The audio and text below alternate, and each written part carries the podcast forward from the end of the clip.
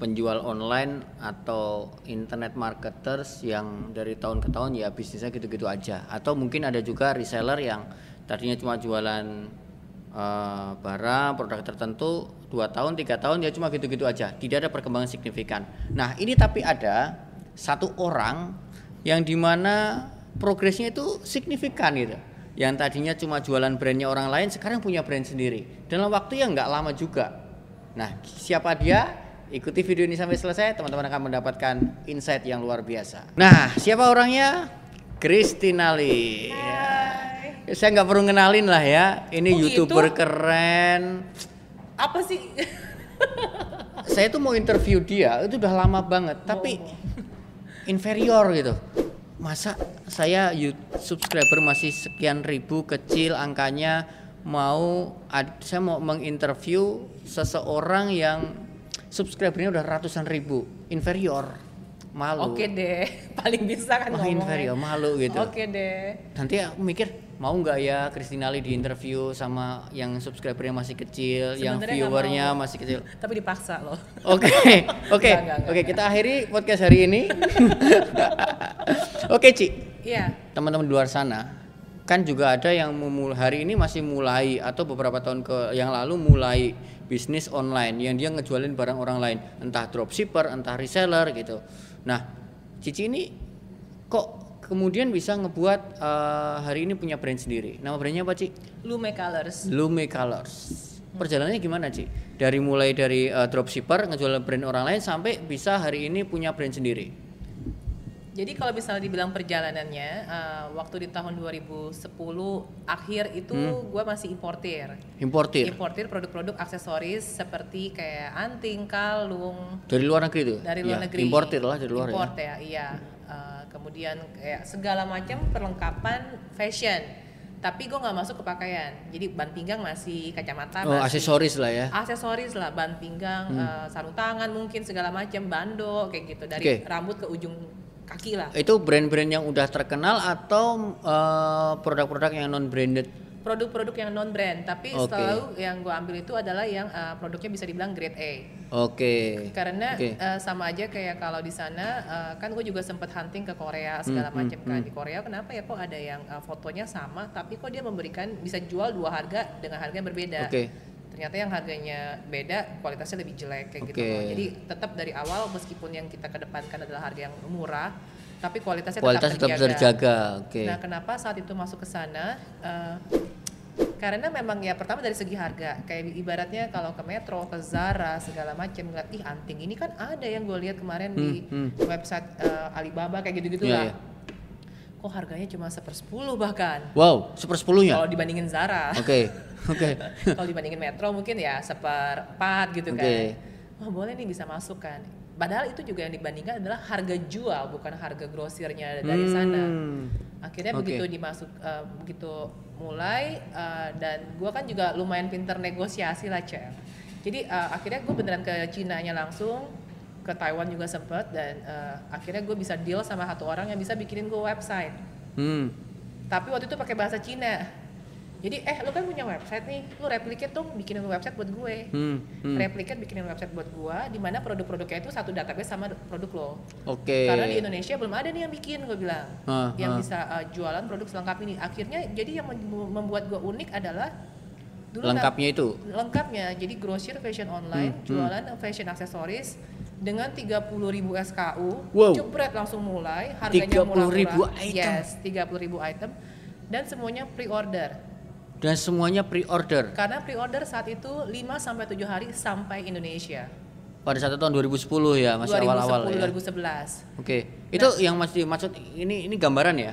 Importir apakah datang satu kontainer atau gimana tuh? Kata-kata importir itu kan kayaknya serem gitu Nah, dengerin. kalau import itu jadi gini, eh, kalau dulu tuh masih ada sistem borongan. Sebenarnya bukan borongan ilegal ya, tapi jadi kayak udah ada beberapa PT-PT yang kita tuh bisa nebeng PT-nya dia. Oke. Kan eh, ibaratnya selama lu masih bisa ngimport di bawah 10.000 ribu 10.000 apa tuh? kilo, itu lu masih bisa boleh pakai pihak ketiga.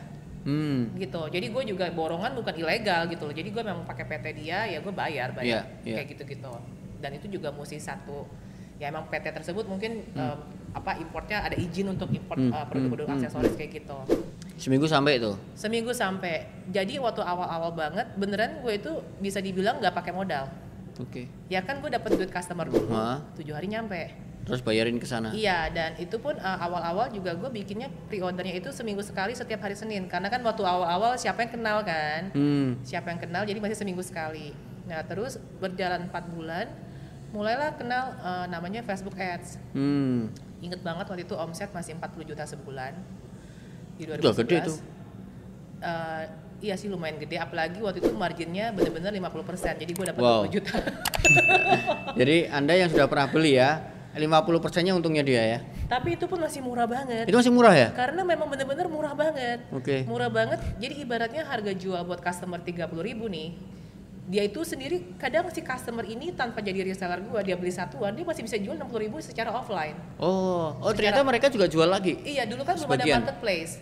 Jadi itu masih ada yang jualannya via Facebook lah, Hmm. masih tahun 2011 gitu kan. Ada yang jualnya buat bikin toko di mana lah. Masa-masa kedamaian, Iya. kejayaan. Oh itu ya. kejayaan banget sih, itu kejayaan banget. Sampai akhirnya, padahal eh, waktu itu kan customer masih dikit kan. 40 Iya. juta itu paling yang nyumbang ba- cuma nggak nyampe 50 customer dalam Oke, sebulan. karena pembeliannya besar-besar ya. Pembeliannya mereka jual besar-besar lagi. karena mereka kayak kaget gila nih murah banget ya Iya, kayak iya, iya. seperti kaget euforianya gue waktu ngelihat nih website. Gue, anjir murah banget gitu. Terus ya udah dari situ mulai mengenal Facebook Ads kan. Nah. Ibaratnya lu punya produk bagus, lu pede dengan Iya. produk lu, lu sendiri bangga gitu. Semoga makin banyak orang yang euforianya sama kayak gue. Gimana gue menemukan another orang-orang yang seperti 50 orang yang udah beli Hmm, produk hmm, ini ya akhirnya gue ngiklan. Ngiklan juga budgetnya murah banget, tapi gue termasuk orang yang cukup berani sih. Jadi di tahun 2011 aja gue berani ngiklan dengan budget 300 ribu per hari. 300 ribu per hari. Berarti 9 juta per, per bulan. 90 juta per bulan. Nah itu dalam Iklan sendiri, nggak pakai agensi? sendiri, nggak pakai agensi. Itu gue demen ngulik. Jadi kalau Hmm. gue udah lagi fokus ingin mempelajari sesuatu tuh bener-bener semua hal yang mengenai Facebook Ads gue ngulik. Oke. Dan gue kan bukan orang yang, gue sebenarnya orang yang agak antisosial. Gue demen di rumah. Oke. Gue nggak suka kalau ada orang datang sebenarnya gue kurang suka, apalagi kalau ngomongnya nggak nyambung sama gue gitu. Jadi eh, lumayan introvert juga Oke. sebenarnya. Jadi akhirnya gue banyak banyak belajarnya itu Nggak Eh, percaya. even Pak Hing loh, Pak Hing aja tahu gue introvert. Oh, gitu ya? itu master NLP. Oke, clear berarti oke ya. Jadi dalam waktu tiga bulan pertama Iya. omset dari 40 juta naik jadi 1 M. Wow, Jadi gara-gara pakai Facebook Ads. pakai Facebook Ads dengan budget 9 juta per bulan. Punya karyawan nggak itu? Waktu itu pas 1 M pu- punya karyawan total 4 orang. Omset 1 M punya karyawan 4 orang. Karena balik lagi customernya itu banyak kan gede-gede. Oh, jadi packingnya langsung gede, langsung satuan ya? Yang packing kan orang sono. Loh, itu termasuk yang packing untuk Kan gue pinter negosiasi dong. Jadi gue pas ngomong ke orang Cinanya, eh ini nomor ordernya nih, pok pok pok, pok alamatnya. Lu udah pisah-pisahin dalam bentuk packingan ya? Oh, sampai sini berarti cuma tinggal nganterin Iya. aja. Sampai sini gue tinggal cocokin nomor ordernya. Oh ini oke udah bener, tempel alamat. Tempel alamatnya masih di gue. Jadi cuma nempel alamat pok pok pok pok kirim. Itu sih ya makanya empat orang cukup. Omset 4 Satu 1 M, Masih 4 empat orang. orang. Biaya iklan Facebook Ads 9 juta. Dan itu beneran jujur belum ada Facebook page. Maksudnya Facebook page gue tuh beneran kayak cuma seadanya banget. Cuma buat media iklan. Wow. Instagram belum belum nongol kan. belum Untung ada. 50%. Karena mereka eh, di zaman dulu juga orang-orang masih cukup amazed dengan, ih or- orang punya website itu dengan produk segitu Hmm. banyak, produk detailnya juga lengkap, sudah kelihatan trustednya gitu loh. Kayaknya nggak mungkin lah orang nipu sampai bikin website seniat ini, padahal itu website juga dibikinin sama tuh orang. Jadi gue beneran nggak keluar modal, nggak keluar modal sama sekali. Maka ini pinter, ini keberuntungan kah? Keberuntungan sih menurut gue. Atau pinter negosiasi atau bukan pinter negosiasi, pinter nawar tepatnya. Pinter nawar juga kali ya, ya, ya gitulah. Terus ya udah. Nah, gobloknya gue itu adalah eh, karena gue nggak punya komunitas untuk berbagi tips dan insight, misalnya dengan sesama pemain internet marketer. Iya. Budget gue tetap aja 9 juta. Harusnya mah di scale up dong. Cuma dengan up, scale up gitu, akhirnya pernah nyentuh tuh 3 m sebulan. Sentuh 3 M sebulan. Itu setelah enam bulan. Jadi setelah tiga bulan se m, setelah enam bulan 3 m sebulan. Dengan masih profit satu setengah. Wow. Jadi itu kayak kayak apa ya kayak OKB kali ya. Iya. Tiba-tiba gue bisa beli rumah, Beli spot kan enggak?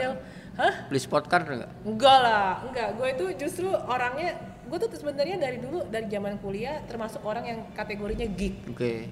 ibaratnya uh, kalau waktu SMA itu banyak orang yang punya geng-geng Iya, gitu iya. kayaknya ke mall bisa rame-rame gue biasanya larinya ke perpustakaan baca buku Nggak percaya. kadang gue tidur Oh, tidur itu enaknya tidur ya bahkan waktu waktu SMP SMA nya gue gak punya pacar oke. lu bayangin gue itu dulu pakai kacamata minus 13 itu kayak kawat gigi jadi itu udah kayak pantat botol dan gue dulu merasa insecure banget. Eh, ya pas kuliah ya udah mulai copot udah mulai cakepan dikit lah. Aduh, itu baru mulai pacar. Cielah. nah tapi eh, dan memang karena dari kecil itu udah terbiasa nyari duit maksud gue dari umur 16 aja gue eh, kayak jadi guru bahasa Inggris segala macem. Terus gue Iya. ngerti susahnya cari duit. Jadi bahkan kuliah pun juga kan akhirnya gue biayain sendiri meskipun orang tua gue mampu. Nah, tapi orang tua gue begitu tahu gue udah kerja mereka tuh bisa langsung cepret oke mulai sekarang bensin lo bayar sendiri kuliah lo bayar sendiri kok ada duit Hmm. kayak gitu gitu loh jadi Iya. gue latih mandiri makanya ke bawah sampai sekarang ke ya. bawah sampai sekarang sehingga ketika ada duit eh, gitu gue nggak beli aneh-aneh justru untungnya gue beli rumah lagi jadi gue bisa punya dua rumah Satu kontrakin. Eh, yang satu masih bangun pada saat itu Hmm. jadi itu kejayaan gue itu justru di tahun 2011 2012 cuma setahun lebih lah. Soalnya kenapa nggak lama Salora masuk? Oh, marketplace. Salora masih masuk nih, Salora masuk itu gue inget banget sekitar Septemberan 2012 Itu langsung tuh, biaya iklan udah mulai makin mahal. Bok gitu kan, makin mahal. Ya. Gak lama, eh, dulu kalau nggak salah sebelum namanya jadi Tokopedia apa gue lupa lah. Gak lama ada Lazada, ada Tokopedia, ada mulai muncul-muncul marketplace. Oke.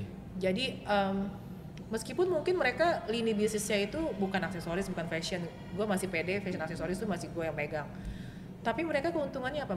Kenapa orang lari ke sana? Hmm. Mereka me- menjual secara ready stock. Iya, iya, iya. Gua masih PO. Dan eh, tentunya eh, karena gua udah mulai setahun lebih jual aksesoris di harga segitu, pasti kan yang bisa ngerti import nggak cuma gua doang. Iya. Malah justru gua dodolnya gue berpikir akhirnya gue yang gua merasa gue yang membuat trend setting kalau harga aksesoris secara online tuh harusnya segitu. Oke. Karena kan ibaratnya kayak kasarnya gue pelopor kan. Iya. Oh jadi aksesoris kayak gini jualnya tiga puluh ribu. Ya udah akhirnya rata tiga puluh ribu. Jadi yang tadinya sebenarnya tinggi tinggi tinggi tinggi. Jadi murah. Begitu masuk online harganya udah mulai bersaing. Betul. Belum lebih jauh lagi, Ci. Gimana caranya di awal-awal kenapa Cici bisa memilih untuk impor barang eh, aksesoris itu? Dari mana dapat pengalaman itu? Sebenarnya eh, awal banget itu gue kan memang pengen banget punya toko. Jadi awalnya tuh gue punya toko offline. Waktu itu masih kerja punya toko offline. Terus kerja tapi juga nyambi, Nyambi punya toko. toko. offline. Toko pertama gue tuh di ITC Kuningan dan itu gue jualan kaos-kaos band. Kaos-kaos band. Kaos-kaos band tapi yang ibaratnya tuh originalnya lah. Oke. kayak kaos band ya Metallica lah Hmm, atau hmm. mungkin Nirvana atau Rolling Stone apalah ya pokoknya yang old school band Iya, gitu iya. kan. Nah eh, terus beranjak dari sana waktu itu kaos-kaosnya lumayan premium gue jual di tahun itu tuh sekitar du- 400 ribuan Hmm. dan lumayan laris. Cumanya eh, makin lama mm, mulai banyak toko-toko sebelah jualan yang kaos model Bangkok ya. Bangkok ya. Iya Bangkok punya. terus Pasti lebih murah ya. Iya pasti lebih murah. Cuma memang tetap segmen pasarnya beda. Iya. Tapi maksud gue itu triggernya adalah karena kan gue juga bisa menemukan alur kaos-kaos itu karena waktu itu gue pernah ke Singapura ngeliat ada toko. Jadi gue gitu, gue tuh dulu tuh kalau keluar negeri gitu ya misal sama keluarga gue, gue ngeliat ada toko rame, ih lucu nih nggak pernah ada di Indo. Gue malah nanya Ah. ke ownernya, eh kalau gue beli banyak, lu kasih gue harga berapa? Gue pengen jualan di Indo. Hmm. Jadi itu kayak kebiasaan. Jadi otak gue tuh bukan otak konsumtif, Otak tapi otak gue kayak ya? langsung otak otak dagang Oke. gitu kan. Nah dari situ kebiasaan sampai akhirnya eh, gue mulai ngapain gue cuma mentok sampai Singapura. Hmm. Coba lu gue ke Cina lah gitu kan. Ke Ah. Cina kan soalnya dulu rumornya kan kalau lu nggak ngeliat sendiri produk yang lu pesen taunya kualitasnya jelek Hmm. kayak gitu kan. Itu berarti posisi belum punya toko online itu tadi. Belum. Nah Masih toko Metallica tadi, toko iya dan itu toko- sampai sampai empat cabang sih waktu itu. Oh, sampai empat cabang ya? dari ITC Kuningan, lalu Ambasador, lalu FX Sudirman, kemudian Hmm. eh, oh lima malah Lipo Karawaci sampai ke Pondok Indah Mall Oke. terakhir. Artinya ke Cina pun itu sebetulnya nggak ada pemikiran bahwa ini akan di online kan? Enggak. Memang mau beli barang aja kemudian Iya. saya jual di Indonesia. Nah jadi sebenarnya interestingnya adalah waktu itu eh, pas gua ke Cina, eh, memang kebetulan lagi ada pameran, Hmm. lagi ada Expo pameran, gitu ya? eh, expo. Gue lupa dapat informasi dari mana. Terus ketika gua keliling-keliling-keliling, memang tujuannya ya pasti nyari barang-barang yang kira-kira bisa dijual kan. Dan akhirnya gue interested dengan barang ini. Ternyata mereka kan yang namanya expo kan yang dipajang nggak mungkin lengkap. Iya. Toto bilang kalau lo mau lihat lengkapnya di sini. mereka punya websitenya Ah. cuma kan websitenya pakai bahasa Cina mungkin pakai angka-angka Hmm. lah yang nggak jelas Ah. kan orang Indonesia mungkin nggak mungkin bisa lah tau nge-search Hmm, nemu hmm. kan akhirnya langsung gue bilang eh lu bisa nggak bikin website kayak gini lu replicate aja Hmm. Lu Bikinin replicate, bikinin aku gitu ya. bikinin gue ya menu-menunya tinggal gue kasih tahu ini menu yang ujung kiri judulnya ini Hmm. judulnya ini judulnya di gue Indonesiain gitu loh dari situ sih Ya, posisi padahal nggak bisa online, nggak bisa jualan, belum pernah jualan online belum sebelumnya. pernah jualan online tapi kan gue punya pengalaman kerja di big companies Ah, big companies di mana email-email ya satu gedung aja bisa ada 700 karyawan ada 1000 Ah. karyawan Ah. Ya terus udah. hubungannya apa? hubungannya karena gue bikin online itu pas posisi masih kerja gue email aja tapi gue exclude bos gue di the bos apartemen gue exclude exclude weh gue baru buka tapi dari situ dari mulut ke mulut sih Oke, artinya bikin website yang bikinin juga orang Cinanya itu, iya terus di blast awal, Awal via pakai email. via Email- email, internal dengan kantor. database internal kantor. Iya, nah terus kan gue juga sebelumnya sempat kerja di big company big company sebelumnya Nah. kan, ya gue kirim ke satu ya lu blast dong ke ini lo yang lain, Oke, kayak gitu. oke. Eh, itu. berarti boleh dibilang kalau teman-teman yang di sini UKM ini masih merintis, berarti satu jual produk yang di mana sudah ada permintaannya, sudah ada pasarnya lah Iya, ya, iya, iya. nggak perlu edukasi ulang. Mm-mm. Yang kedua, gitu. Jualah ke paling gampang jualan ke circle terdekat ke circle ya. terdekat dulu sih kalau Iya. kalau uh, kita nggak main iklan ya. Hmm, hmm. Cumanya kan memang akhirnya mentok-mentok 40. Mentok betul, betul, betul ya udah mentoknya segitu, nggak bisa nggak bisa Nggak lebih. bisa lebih. Iya. Bahkan belum lagi ada yang minta nawar segala macam Nah. bla bla bla. Oh, ada mabuk banget kan.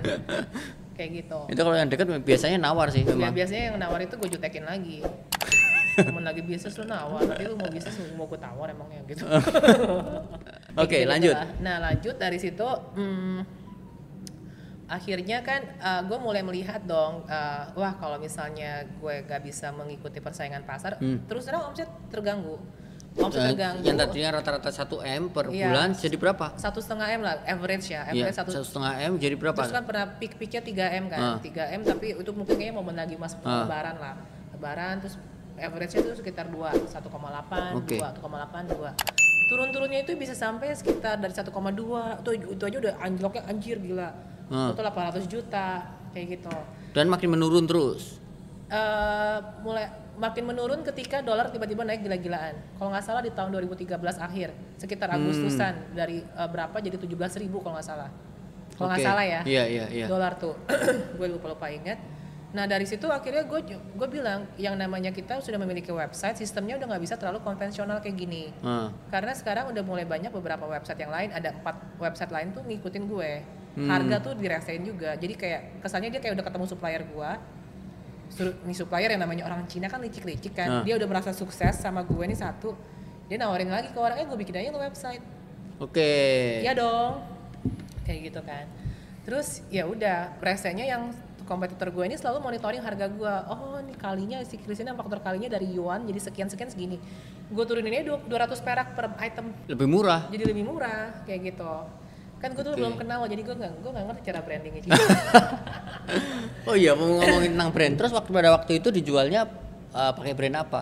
Eh, brandnya masih brand toko, Grosir Fashion Online. Grosir Fashion, Online. Oke, jadi singkatnya GFO. Oke. Jadi nama toko ya. Nama toko GFO. Oke. Jadi kayak ya gitulah. Nah, Nah akhirnya uh, berubah sistem. Kalau dulu kan sebelumnya kalau dan ini masih pre-order ya. hmm, hmm. Jadi kalau dulu sebelumnya itu orang mesti belanja ada ada misalnya bisa belanja belanja 800 ribu lu dapat diskon sekian. Iya, Belanja 2 juta dapat diskon sekian. iya. Nah akhirnya gue rubah sistem. Gue bikin sistem di mana kalau lu belanja dalam 45 hari terakhir menyentuh angka 600 ribu, maka besokannya lu login pun lu langsung dapat harga terendah. Oke. Jadi misalnya se- kalau sebelum kalau misalnya member baru Ah. banget belum pernah beli, mungkin untuk mendapatkan diskon 30% dia harus belanja 2 juta. Hmm, hmm. Nah, misalnya dia udah belanja nih 2 juta. Itu kan sudah memenuhi persyaratan pas besokannya login udah 45 hari sebelumnya kan dia Ya. udah belanja lebih dari 500 ribu Ah. kan. Jadi besoknya dia mau beli satu pun udah bisa Harga terendah. harga terendah yang udah di- minus 30%. Di situlah akhirnya reseller mulai loyal, mulai loyal. Jadi akhirnya kan kayak dropshipper Iya, gitu iya. kan, ketimbang mesti nyetok, nyetok, Hmm, nyetok kayak hmm. gitu. Jadi itu dari 2013, terus akhirnya mulai gue melihat lagi kenapa reseller yang loyal tapi gue nggak kurang berkembang. Hmm. Bahkan ada juga yang uh, gue pengen meningkatkan retensi reseller lah, retensi segala macam. Retensi apaan? Retensi itu uh, daya tahan sih. Jadi daya tahan dalam arti uh, reseller misalnya di reseller yang sama, bukan reseller yang berbeda ya. Reseller yang sama misalnya di tahun 2013 misalnya ada 1000 orang. Ah. Apakah orang ini yang sama ini di tahun 2000 awal 2014 penurunannya berapa persen? Oke. Misal penurunannya gila, kok cuma tinggal 40% berarti Ah. hilang 60% dong orang yang sama ya. Kita nggak ngomongin reseller baru yang terakumulasi setelah Hmm. itu. Gimana biar paling cuma turun 10%. 20%. Oke, berarti nahan dia supaya nggak pergi ke Iya. ke distributor lain lah ya. Nah akhirnya kita Oke. kirim survei, kita kirim survei. Soalnya eh, kan biasa lah, gue orangnya bukan selalu based on assumption kan. Assumption tuh dalam artian kenapa ya kok dia nggak lanjut apa karena Ah, harga gue mahal, nebak-nebak sendiri, asumsi gitu. ini. Ah. Ternyata mostly lebih ke arah, aduh Ci, soalnya gue eh, udah nggak ada waktu, gue udah punya anak sekarang, Hmm. bla bla bla. Oke, nggak punya waktu. Aduh Ci, soalnya kan gue juga mesti upload upload produk sendiri, bikin marketing kitnya sendiri, kayak iya. gitu-gitu, ribet, bla bla bla bla bla bla. Terus ada yang kalau udah gitu kan Cici kan ngikutin harganya based on dollar juga kan. Ah. Begitu harga naik, tahu-tahu kita baru udah upload upload di Instagram, eh harga berubah, berubah Oke. semua kayak gitu. Terus ya udah makanya dari situlah muncullah one on rate. Gimana kalau misalnya semua masalah lo itu gua yang uh, provide. Oke. Jadi gua kasih website karena waktu di 2016 website masih oke ya. Hmm. Marketplace masih belum seheboh sekarang. Jadi waktu awal 2016 launching itu kita uh, gua tes ke 100 reseller. Kenapa gue bisa sebut reseller? Gue nyari bener-bener 100 reseller yang memang kelihatan emang dia tuh reseller gitu. Transaksinya ada yang rutin, ada juga yang besar banget. Dan itu gue bagi tiga segmen. Jadi reseller top reseller yang mungkin transaksinya setiap bulan itu di atas 10 juta. Hmm. gue ambil misalnya 30 orang. 30 orangnya lagi yang mungkin transaksinya eh, di atas berapa juta lah sekian gitu. Terus yang sisanya yang satu jutaan doang sebulan. Nah dari situ kan karena ada pemetaan seperti itu karakteristiknya juga dibedain. Oke nih gue sediain website. Gue sediain website gue ajarin cara ngiklan di Hmm. Facebook. Hmm. gue ajarin cara ngiklan di Facebook gue sediain marketing kit. Lo mau Instagram feed ada. Lo mau CSV buat upload ke marketplace ada lo mau butuh apa gue Hmm, sediain lah hmm, gue hmm. supply CS pun ada customer service jadi ada orang masuk ke website lo misalnya Om Dodi jadi reseller gue misalnya dodicantik.com Oke. jadi bikin website atas nama uh, masing-masing Oke. mereka kan Iya. ya kan dodicantik.com ya terus misalnya ada customer nanya-nanya yaudah ada CS-nya Hmm. CS-nya bilang selamat datang di dodicantik.com kayak gitu kan Hmm. Terus misalnya CS-nya nanya, kalau beli banyak ada diskon nggak? Ya udah sesuai dengan custom text yang udah lo siapkan, CS-nya akan menjawab seperti itu. Oke. Dan ternyata setelah sebulan itu peningkatannya luar biasa. Jadi yang Oh, buat resellernya. iya, yang gede itu mungkin kenaikannya nggak terlalu signifikan ya. Yang dari 10 juta per bulan akhirnya meningkat sekitar hampir 15 jutaan. Jadi satu Oke. setengah kali lipat. Iya. Tapi yang satu juta itu gila-gilaan sih naiknya sampai lima kali lipat. Sampai lima- jadi 5 juta. Iya, jadi dia bilang gara-gara gue punya uh, website ya Cia, tadinya customer yang mau beli satu, akhirnya jadi bisa beli dua, beli tiga. Oke. Karena banyak pilihan. Iya, kita jadi pengen ya. jadi pengen kayak gitu. Nah dari situlah Hmm, one on red. One Nah. itu berarti artinya semacam eh, yang lama seperti GFO. Iya. Tapi ini lebih media untuk menerima reseller yang ingin mem- memiliki fasilitas itu. Oke, berarti semacam marketplace tapi untuk reseller lah ya. Bukan marketplace juga kali ya. Gimana ya ngomongnya ya? Mar- eh, apa ya? Pendaftaran reseller kali ya. Produknya di situ kan? Eh, jadi kan produknya itu nanti ada di website si reseller. Iya, tapi artinya di 101 rate itu kan jadi ada produk-produknya kan? Jadi gini, eh gue jadi bingung jelasinnya. Yaudah, yaudah, udah. Terus lanjut aja deh. Malah sama bingung nanti. ya pokoknya di di one on red itu memang eh, memang kita mengiklankannya under nama one on red 101red.com. Jadi, itu eh, untuk cari reseller. untuk mencari reseller. Jadi Oke. reseller begitu masuk sana dikasih tahu, oke lo kalau jadi membernya One On Red lo akan disediakan website dengan nama lo sendiri. Oke. Jadi bukan subdomain kayak oneonred.com garis miring Dodi enggak. Jadi benar-benar domainnya lo. Terus nama tokonya nama tokonya dia. Bannernya di Nama atasnya. tokonya dia, logonya dia, bannernya dia. Oh, bukan 101 rate. Enggak, enggak, ada- enggak, ada- enggak ada relations ke One On Red. Oke, keren. Kayak gitu. gitu. Belajar itu dari mana dulu? Kenapa bisa terfikirkan ide seperti itu coba? Oh kagak tahu, nggak ada benchmarknya juga. Jadi eh, sebenarnya karena lebih ke, sering ke pemetaan dari eh, problem menjadi Iya, solusi iya, iya, iya. Jadi kalau tadi barusan dengar cerita ini dan aku baru pertama kali dengar cerita ini ya. Padahal temenan udah lama sama gue. Iya. baru, baru pertama kali ya saya dengar cerita ini bagi saya bagi bagi bagi, bagi saya itu jenius. Oke. Kasihan. Tapi memang memang bener sih itu itu beneran gak ada benchmarknya dan justru uh, awalnya sebenarnya ketika One Hour dibikin itu kita tuh sempat uh, approach salah satu visi Hmm, venture capital dan venture capital ya you know lah kayak misalnya ketika dengar One Hour dengan konsep seperti itu ini benchmarknya ke mana? Hmm. Terus lu tahu dari mana ini bakal sukses? Kayak gitu loh. Ya sengaja lah kayak di down sedown downnya Iya, iya, gitu iya. kan. Terus gue bilang jujur saya nggak tahu apakah ada yang pernah kayak begini. Hmm, hmm. Ya terus visinya bilang there is nothing new under the sun. Lu mesti cari yang benchmark yang kira-kira lu udah bisa melihat dengan konsep seperti ini bisa scale up-nya Hmm, sekian hmm. berapa persen, berapa ra- ribu persen. Iya, iya. Baru kita mau invest. Oke. Akhirnya udah gue mundur. Aku pusing lah. Iya. Gue jalan sendiri udah. Ya, tapi mak maksudnya gini. Yang poin saya tadi yang menurut menurutku adalah cukup keren dan cukup penting buat teman-teman UKM ini harus tahu dan harus mengikuti adalah ketika terjadinya sebuah masalah penurunan eh, retensi dari reseller itu nggak bergerak dari asumsi, nggak berdasarkan iya. feeling gitu. Cari data. Kenapa kamu nggak mau jualan lagi? Hmm. Oh ternyata saya sibuk. Oh ternyata pergerakannya cepat sekali harga betul gitu kan. betul dan, Nah. dan dan percaya nggak percaya dari seribu orang itu nggak nyampe lima orang yang bilang harga toko sebelah lebih murah Oke, berarti bukan karena harga, bukan karena harga karena faktor-faktor teknis kan. Iya. Nah, karena tahu apa yang harus dirubah, maka Kris Cici ini langsung nemuin solusinya. Oke, berarti untuk menyelesaikan masalah-masalah ini adalah saya buat 101red.com waktu itu. Kayak gitu. Nah, tapi masih pre-order di tahun 2016. Iya. Nah, uh, udah Oke. gitu 2017 mulai nih. Tahu-tahu uh, s- ada isu SNI, Hmm. isu import ya kan. Karena kan banyak orang-orang yang import bodong kan, Hmm. borongan segala macam. Eh, itu berarti produknya masih pakai brand asalnya dari Korea ya? I- yang Korea dan Cina. Cina. Iya. Nah, akhirnya uh, imbasnya adalah mereka-mereka yang importnya secara resmi Hmm. pun, wah lama. Kayak even kayak Lositan, Lo- Lo- Lositen aja Hmm. tuh sampai mandek tiga bulan kayak produknya beneran nggak bisa keluar. Oke. Padahal itu kan legal kan. Jadi Ah. imbasnya tuh ke mana-mana. Imbasnya ke mana-mana sampai akhirnya mau sampai sekarang pun juga kalau mau import pengiriman paling cepat dua minggu setengah itu udah paling cepat Oke. selama-lamanya bisa sebulan lebih. Nah akhirnya kan itu juga akan menurunkan uh, permintaan dari customer. Betul. Siapa yang mau produknya PO nunggu segitu lama? Iya. Nah akhirnya uh, di 2017 berdasarkan data yang sudah ada, kan gue udah tahu dong, oh yang produk yang tren ini, warna yang tren ini, Hmm. meskipun SKU-nya banyak banget. Iya.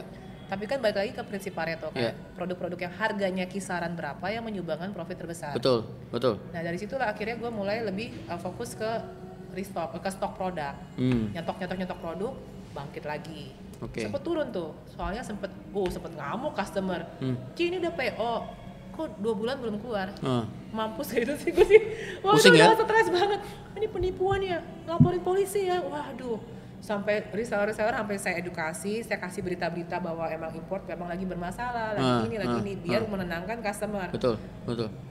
dan akhirnya sampai uh, kita sampai hold sebentar hold bentar hold bentar hold bentar kalau yang beneran komplain keras kita refund buat Hmm, duitnya hmm. jadi udah nggak usah nunggu kita refund tapi lucunya tetap aja yuk ada yang kita udah tawarin refund nggak mau saya nggak mau di refund ini nama baik saya di depan customer saya misalnya reseller Ah, ah. reseller saya udah nunggu lama tuh barang kagak ada bukan soal duit sis wah Nah. wah itu itu nah dari situ uh, cumanya akhirnya dan itu juga di 2017 toko-toko Cina udah, udah mulai masuk ke Shopee Oh, oke. shop toko dari Cina yang langsung jualan di Shopee. Itu gua aduh udah udah rese. banget. Nah, resenya lagi toko di Cina itu kan ibaratnya kan kalau orang yang nggak ngerti, mereka nggak tahu ada grade A, grade B gitu loh. Jadi yang dipajak mah yang grade A-nya, yang datangnya grade B, makanya bisa harganya setengahnya dari gue. Iya, iya. Gila murah-murah banget sampai reseller aja ada yang misalnya gue jualan kacamata yang nggak ada frame, Hmm. Terus eh, yang kacamata yang dari gue mah bagus, tebel Hmm, gitu loh, hmm, hmm. nggak ringkih. Nah jadi ini itu waktu itu sempat jadi produk laris. Terus gue tahu nih nih reseller kayaknya soalnya kan gue pernah ngelihat toko dia di Shopee nih ya. Iya. Jadi reseller gue jualan Shopee. Hmm, ini orang kok bisa jualan ini kacamata terus-terusan? Tapi kok udah nggak ngambil sama gue? Oke. Nah, pada suatu ketika tanpa sadar dia kayak itu dia kirim tuh kacamata ke customer cacat. Kacamata yang padahal dia beli dari Cina kali Iya. kan. Di refundnya ke gua. Dari situ ketahuan dong, ini mah bukan kacamata lo beli dari gue, mah ah. kacamata lo beli dari mana? Ah. Jadi kayak hal-hal kayak gitu yang akhirnya gue jadikan case study di depan para grup reseller gue. Ya kualitas nggak bohong gitu loh. Gue uh, kasih lo harga segini, bukan berarti karena Iya. gue ngetok harga. Lo coba aja compare sama Cina langsung. Ibaratnya gue udah transaksi dengan si importir, sorry dengan supplier, bisa dibilang ratusan ribu dolar per bulan. Hmm. Pasti gue dapat diskonnya udah lebih gede dong. Gue udah langsung VIP lah di saat itu kan. Ah. Nah, anyway, eh, dari situ pun juga gue akhirnya udah mulai mikir, oke pas udah mulai nyetok, mulai nyari pengra- pengrajin-pengrajin Hmm, di sini. Soalnya gue juga mikir, gila ribet juga ya kalau sampai gue punya stok pun, nungguin barang lama, duit mendep dong. Iya. Tapi ternyata imbasnya kalau untuk khusus aksesoris memang agak ribet. Ternyata kayak misalnya anting nih, kaitannya aja juga masih ngimport orang Bandung ya. orang Bali pun juga, iya Ci, mote-mote yang manik-maniknya juga masih import. Itu masih ketahan, kita lagi habis produksinya. Oke. Jadi ya oke kayak gitu.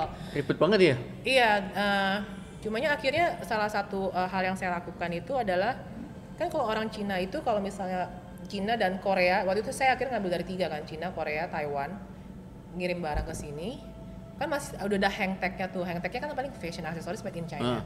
semuanya saya ganti pakai brand saya Lume Glam.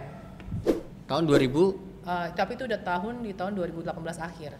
Oke. Lume Glam Lume Glam Lume Glam. Jadi ibaratnya itu yang membedakan eh, produk saya dengan produk-produk yang beredar di marketplace, jadi Marketplace, foto oke. ulang semua.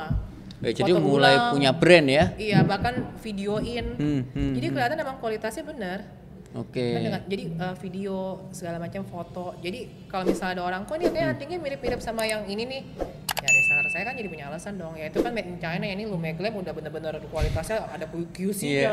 tuh ada videonya lu lihat tuh yang bener kan warnanya emang kayak, ah. kayak gitu Kenapa alasan Cici kemudian akhirnya memutuskan untuk membangun brand sendiri? Nah, jadi ibaratnya eh, saya tuh melihat kalau misalnya kita masih dropship dan eh, ya ibaratnya kan masih produk red, red ocean lah ya. Iya.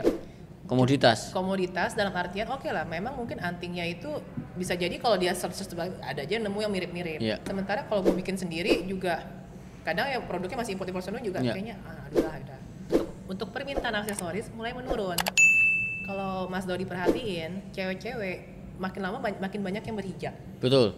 Betul. nggak usah ngomong kayak gitu gue ngeliat dari karyawan gue karyawan gue karyawan gue tuh termasuk yang turnovernya rendah banget jadi yang karyawan gue yang udah ngikut gue dari awal eh, mungkin yang pas udah mulai banyak ada sekitar 15 karyawan itu 10 di antaranya masih ngikut gue sampai sekarang Hmm. itu 10 10 nya di awal yang cewek nggak ada yang berhijab sekarang semua hijabers Oke. sekarang semua hijab. Nah jadi karena permintaannya mulai menurun, udah gitu juga kan reseller gue sebenarnya kayak udah yang du- dulunya itu penggemar K-pop karena gue udah bisnisnya udah 10 tahun lah ya Hmm. kasarnya. Sekarang mungkin udah berkeluarga, berapa minatnya udah berbeda. Oke. Dan gue sendiri juga seiring waktu umur gue naik ya per- mungkin minat gue dulu mungkin gue akan masukin anting-anting yang gambarnya mungkin french fries lah, kalung-kalung yang lucu-lucu. Tapi begitu bertambah umur kan gue masih nyarinya anting-anting yang elegan segala Iya, macam. Jadi iya. kayak branding message-nya tuh udah branding apanya lah eh, Beda. udah mulai beda Beda, nih. beda, Berubah- beda. Betul, berubah betul. pertumbuhan konsumen Ah, gitu. ah, ah. Nah terus akhirnya uh, setelah gue ngeliat juga kok kayak mulai menurun ya, mulai menurun apa ya yang gue, uh, nah kebetulan bukan kebetulan ya, karena waktu itu mulai ada banyak permintaan kosmetik segala macam. Nah gue itu bukan tipikal orang yang uh, berani terlalu berani ambil resiko tanpa ada test the water dulu. Iya, iya. Tapi juga bukan berarti gue test the waternya produk-produk teman-teman sendiri Iya. gitu ya, enggak. Gue ada Nggak, etika nggak, lah. art- artinya pada waktu itu sebetulnya uh, Lumi Glam itu udah mulai udah mulai jalan tuh. Uh, Lume Glam itu, jadi gini, nama Lume Colorsnya sendiri itu udah ditercetuskan dari ta, dari mid tahun 2018. Oke. Tapi produknya baru datangnya itu akhir 2018.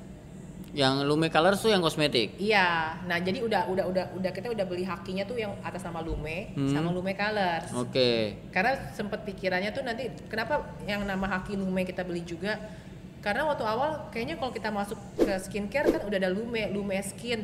Coba pikir-pikir kok Lume Skin jadi kayak Lumi Skin ya. Nggak jadi kayak Lu miskin. Lu miskin. kayak ada rencananya ada tadi awalnya ada nama besarannya udahlah Lume aja kita beli juga Hmm. ya. Mau kepake enggak kayak yang penting Iya. jangan dipakai orang Oke. gitu. Oke. Jadi makanya pas eh, memang akhirnya kesannya nongol si Lume glamnya duluan Hmm, karena hmm. kan nungguin produknya jadi kan masih agak lama. Oke, nah terus eh, dari situ akhirnya kan gue bikin survei kan, gue bikin survei. Oh bukan sorry bukan sorry bikin survei. jadi kan gue kan kalau uh, mencoba memasukkan suatu produk yang baru pasti ada test the water dulu Iya.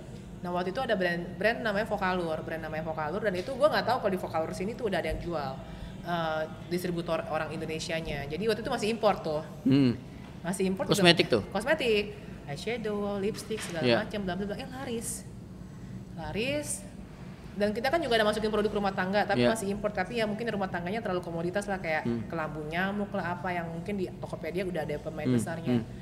nah setelah laris kok mulai sering habis sering habis sering habis akhirnya gue bikin survei eh eh, karena kan niche niche uh, audience-nya yang terbentuk dari para reseller reseller gue mayoritas cewek Hmm. audiensnya mereka customernya mayoritas cewek gue bikin tanya lo mau kalau gue masukin bikin brand lo mau brandnya baby kebutuhan bayi Hmm. rumah tangga atau kosmetik Oke. pada milih kosmetik dibandingin skincare loh oh ada lagi skincare skincare Ah.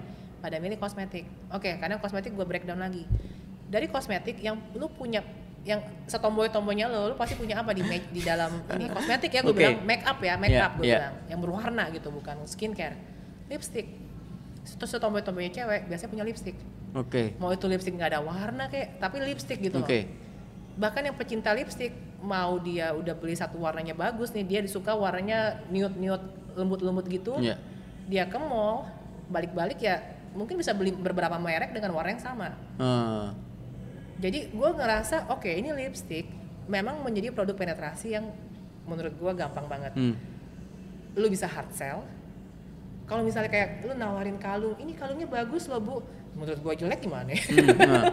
tapi kalau lipstick kan orang tuh udah segmentasinya tuh udah cewek-cewek Indonesia senang yang nude nude Iya, yang kayak iya. lembut-lembut yang penting mbak enak segala macam segala macam segala macam bikinlah lipstick sebagai produk penetrasi di awal Untuk kosmetik untuk Lume Colors dengan nama Lume Colors. Lume Colors. Jadi produk penetrasi itu maksudnya kita ngegedein brandnya dari lipsticknya Iya. dulu. Begitu dia suka dengan lipsticknya, baru kita keluarin produk, Produk-produk yang lain. Kayak gitu. Oke. Dan akhirnya mulailah ah, yang foundation dan akhirnya beauty blender segala macam. Iya.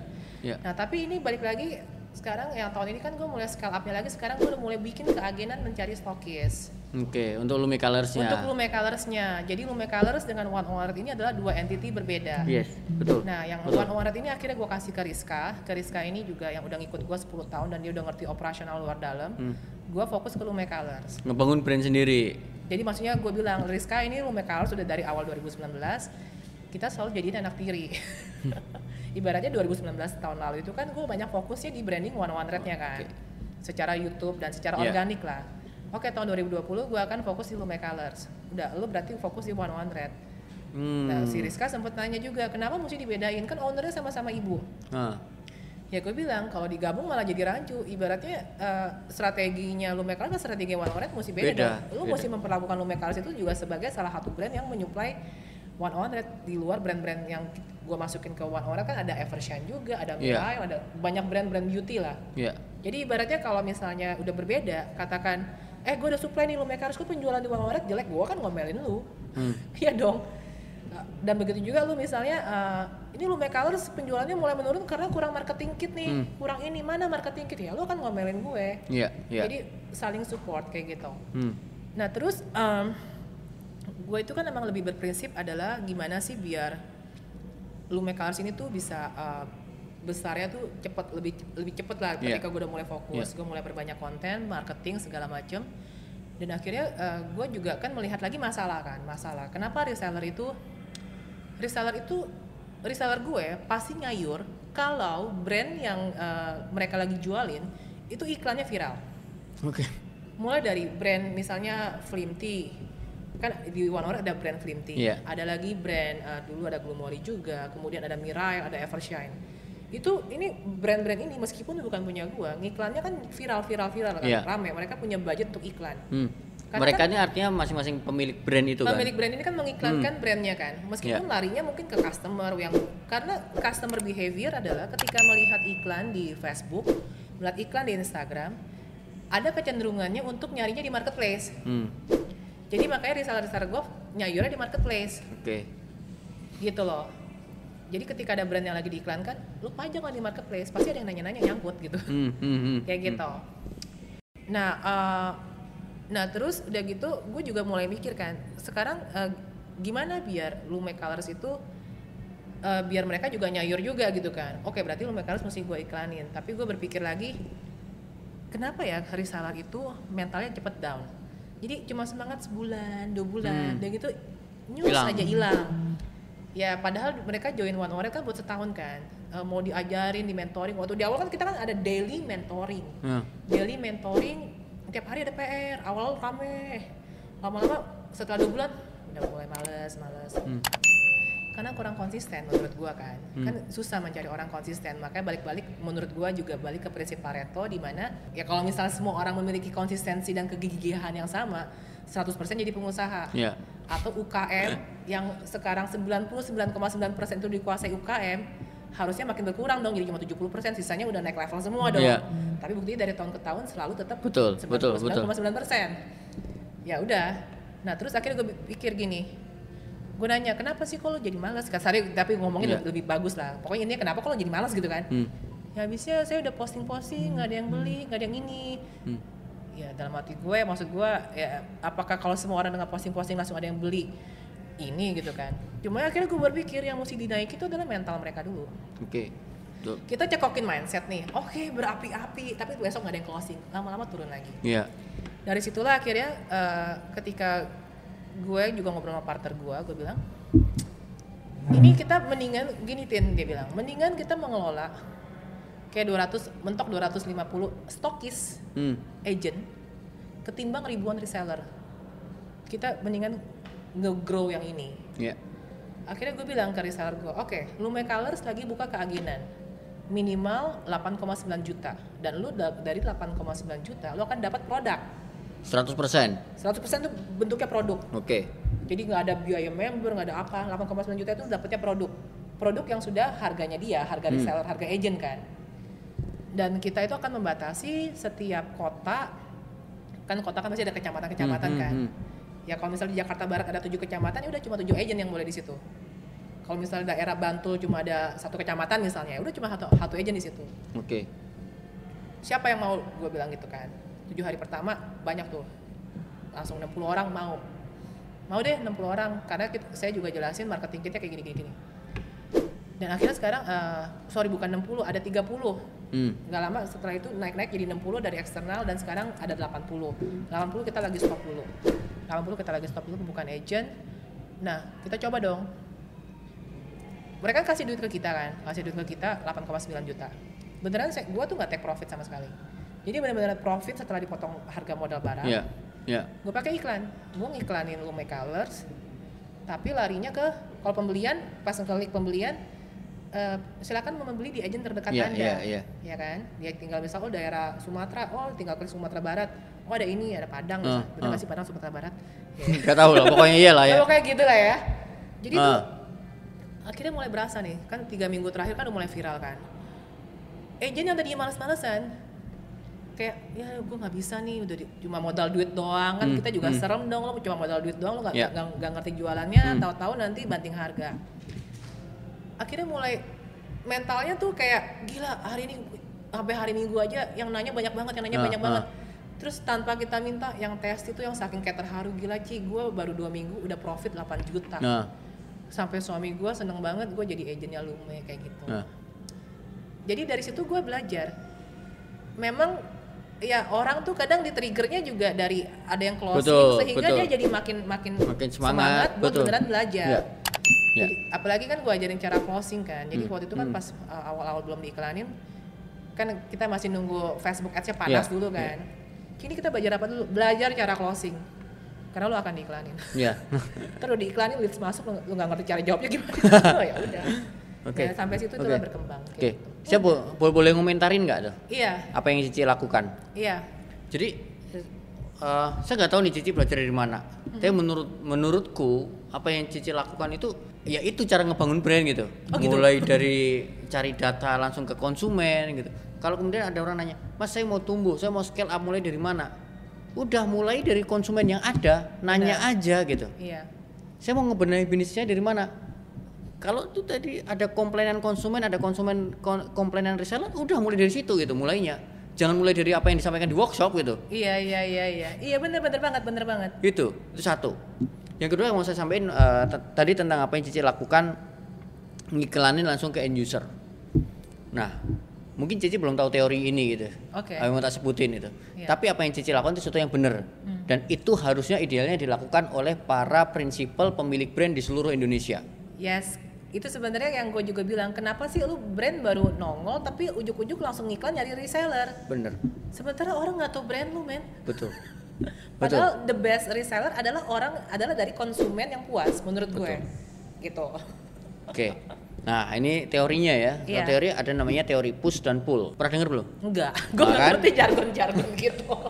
Oke, push. Push itu apa sih? Push itu seperti yang dilakukan teman-teman yang hari ini menggunakan saluran distribusi untuk ngebangun brandnya marketing sekaligus jualan. Oke. Punya produk nih, kosmetik nih. Aku punya keripik nih. Aku punya apa pun lah. Saya nggak ngiklanin brand ini ke konsumen secara langsung. Tak kasih diskon ya 40%, 50%, 30%. Tolong jualin sekalian. Selling in ya. Ya, Iya. dibeli oleh reseller, reseller langsung ngejual di grup WhatsApp, grup Facebook dan lain-lain. Itu yang disebut dengan push. Artinya, prinsipal tidak mengeluarkan budget untuk iklan ke end user. Tidak tercipta permintaan, tidak tercipta kebutuhan di end Iya, user. iya. Sehingga itu yang disebut dengan push. Produk ini didorong untuk keluar. Iya. Yang ngedorong adalah selling dari reseller-reseller itu. Bahaya sih menurut gua. Oke, Iya. itu clear ya? Iya. Itu yang disebut dengan push. Iya.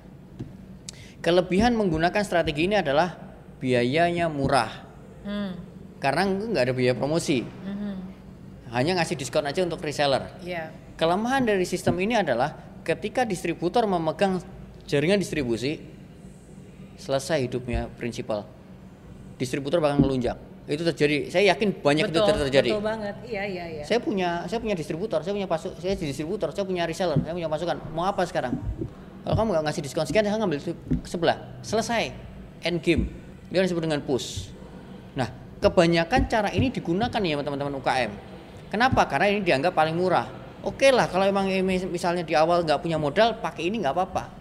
Tapi jangan ini terus yang dipakai Iya, gitu. benar, benar. Lo kalian harus mulai shifting nih ke pool. Pool kayak apa? Kayak cici tadi. Betul. Jadi kalau kalau gue sih prinsipnya juga kalau ada orang yang nanya, Ci, gue mendingan ngiklan nyari agent dulu atau nyari customer gitu kan. Oke. Apalagi kalau brandnya baru, gue bilang lu nyari, lu mesti naikin awareness dulu Betul, customer. betul, betul. Ibaratnya, Sepakat. ibaratnya begitu brand lu viral, lu nggak usah nyari iklan nyari agent, orang akan nanya, lu terima agent Betul, nggak? bener. Terima reseller nggak? Bener. Bargaining power lu lebih gede. Betul. Ya udah gitu aja. Iya, iya bener. Itulah yang disebut dengan pool. Iya, iya, iya, iya. Pool tuh kayak gimana? Kita ngiklan nih, prinsipal ngiklan ke end user. Terjadilah permintaan, aku kok pengen ya Lumei Colors ya. Hmm. Saya mau beli di mana? Oh nih saya punya sekian 10, saya punya Ya. 80 agent gitu kan. Bener. Nah, si agent cuma selling, dia nggak marketing. Yang melakukan marketing membuat permintaan adalah si prinsipal. Dan lucunya ketika ada customer begitu anjir gila agentnya diiklanin. Ah. Akhirnya dia malah nanya jadi agent. Gue juga mau dong cara jadi agentnya gimana. Jadi akhirnya dia chat salah satu agent malah nanya cara jadi agent. Padahal di situ ada menunya sih. Hmm. Iya, menu buat iya, kalau mau daftar jadi agent. Ya itu interestingnya gitu sih. Iya, iya. Iya iya. Oke, keren, keren, keren, keren, keren, keren, keren. Wah ini perjalanan luar biasa dari seorang Kristinali. Apa sih? Semuanya nggak tahu nih. Saya yakin nggak ada workshop yang selengkap itu. Sebetulnya itu workshop workshop saya ngebahas tentang apa yang sudah gitu ya? dilakukan Kristi, yang dilakukan Cici itu sebenarnya saya bahas di workshop. Oh oke oke. Mulai dari strategi distribution channel, menggunakan gimana kalau supaya uh, kita udah punya distributor dan nggak dibajak. Nah, cara-cara satunya kita harus menggunakan pool. Apa yang Cici lakukan? Kayaknya lebih tepat Cici aja yang ngisi workshop deh nanti ya. Oke, oh ini kita udah ngomong banyak banget. Iya. Keren banget insightnya hari ini luar biasa. Iya. Saya nggak perlu highlight karena semuanya isinya highlight semua di sini. Amin oke. Oke gitu teman-teman kalau ada pertanyaan silahkan subscribe di YouTube YouTube-nya Ci- channel YouTube-nya Cice Kristinali. Kristinali. Instagram Kristinali Instagram Kristinali 27. 27 ya. TikTok Kristinali 27. Oke. 27 itu tanggal lahir, bukan umur gue. Oke.